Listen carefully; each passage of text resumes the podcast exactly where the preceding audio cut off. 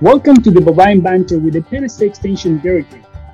My name is Adrian Barragan, and I am a Extension Veterinarian and Assistant Clinical Professor within the Department of Veterinary and Biomedical Sciences at Penn State. Joining us today is Blake Henry. Thank you for being with us, Blake. Could you please introduce yourself and tell us a little bit about yourself and your dairy operation? Yeah, um, my name's Blake Henry. Uh, I have a dairy farm with my dad, Glenn, and brother Kyle. We're in Port Royal, PA. Uh, we milk 220 cows in a tie stall and free stall setup. We're milking uh, two times a day. Uh, we have we farm about 700 acres right here in uh, Juniata County, and uh, we built our free our tie stall barn was built in 1990 and we built our freestall barn uh, in 2000 the fall of 2017 and moved into it. We are like i said before we're currently milking in a tie stall we milk five groups and uh, 23 units in there. So my dad glenn he does most of our cropping. He's uh, does a lot of field work as well as maintenance. Um, my brother kyle he does most of our nutrition work. Uh, he does all of our nutrition work as well as he's our herdsman. I do our do our bookkeeping. I help in the field. Well, we all do field work. We do everything in house. Uh, we don't hire anything out. Um, and I so like I said, I do bookkeeping as well as uh, I take care of all the automation on our farm. Everything from our CIP and milking system through the automation we're going to talk about today in our freestall barn as far as heat abatement goes. Awesome. Thank you so much for that great overview, uh, Blake.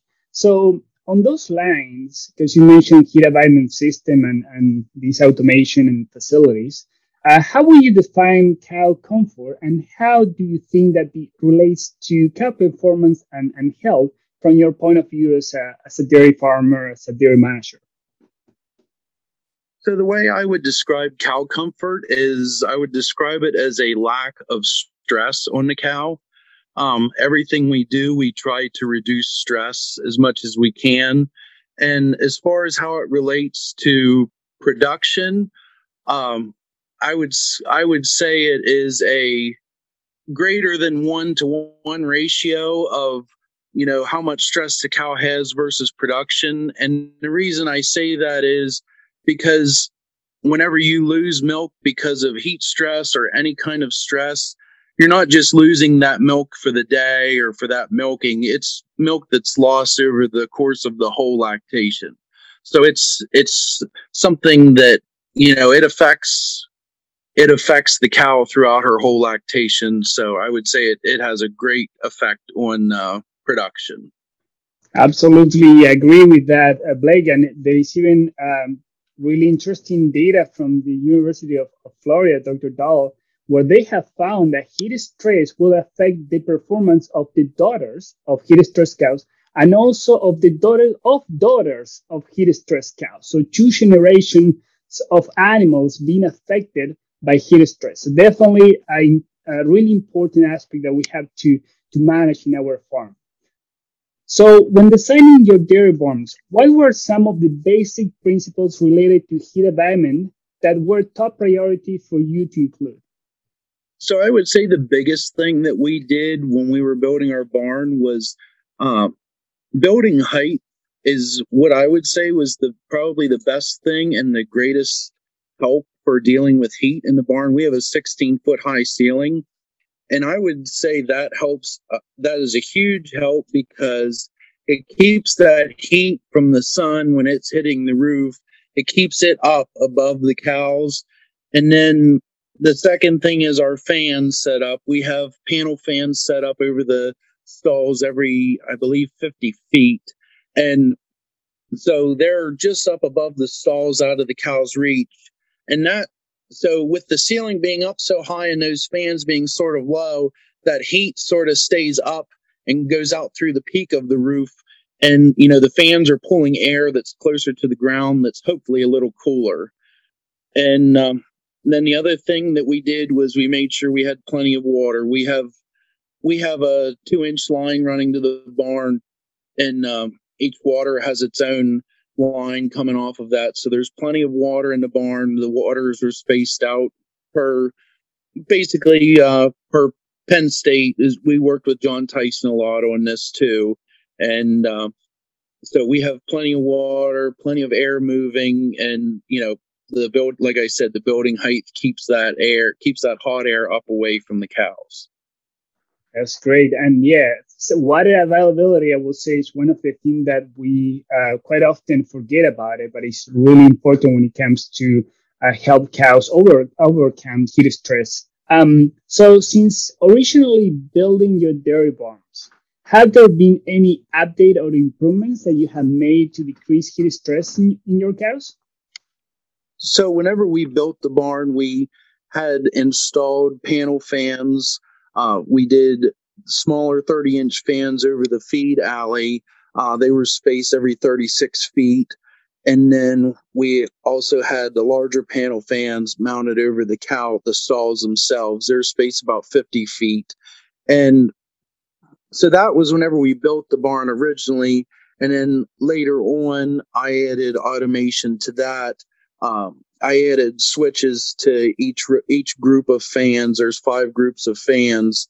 Um, the switches they're they're wireless switches that I can actually run from my phone, and they're set up to come on in stages. So we have five stages. There's start the feed row fans come on at 55 degrees, and then the rest come on up through each degree through 59 degrees, and uh, that helps with not only the electric so that they're not all coming on at once, but then we can also start them a little sooner uh, at a little cooler temperature to try to get ahead of the heat whenever the whenever it starts getting warm out. You know you try to get the get them cooled off while they're eating and then up through.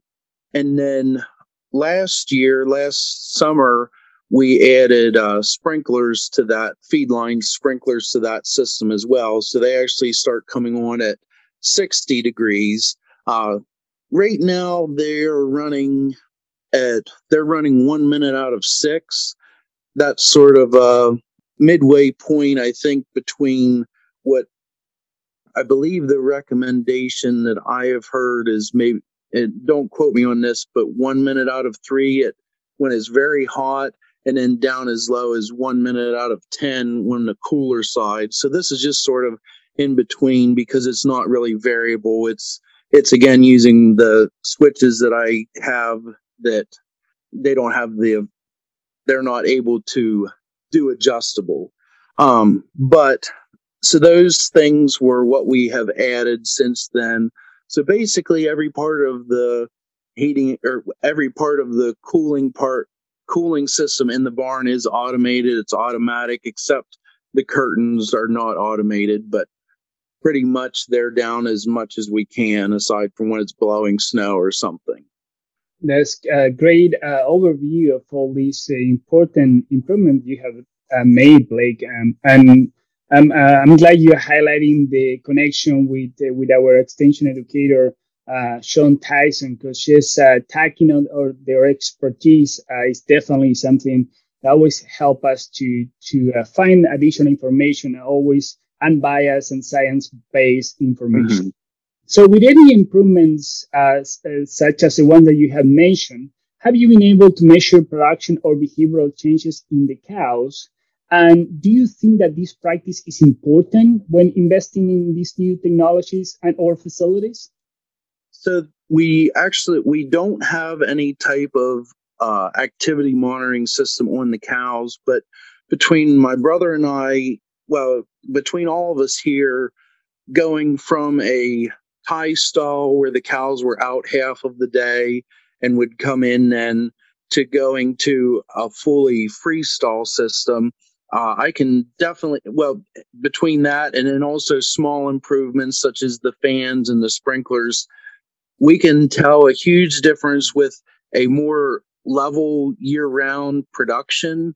It does when it's August and it's 90 degrees or 100 degrees out, production is going to drop off a little bit, but it definitely the more the more we can take stress off the cows with all this stuff, the more consistent our production and also breeding. We notice definitely notice uh, we get more conception, better conception in the summer than say before when we were, like I said, when we were in a tie stall and pasture based system.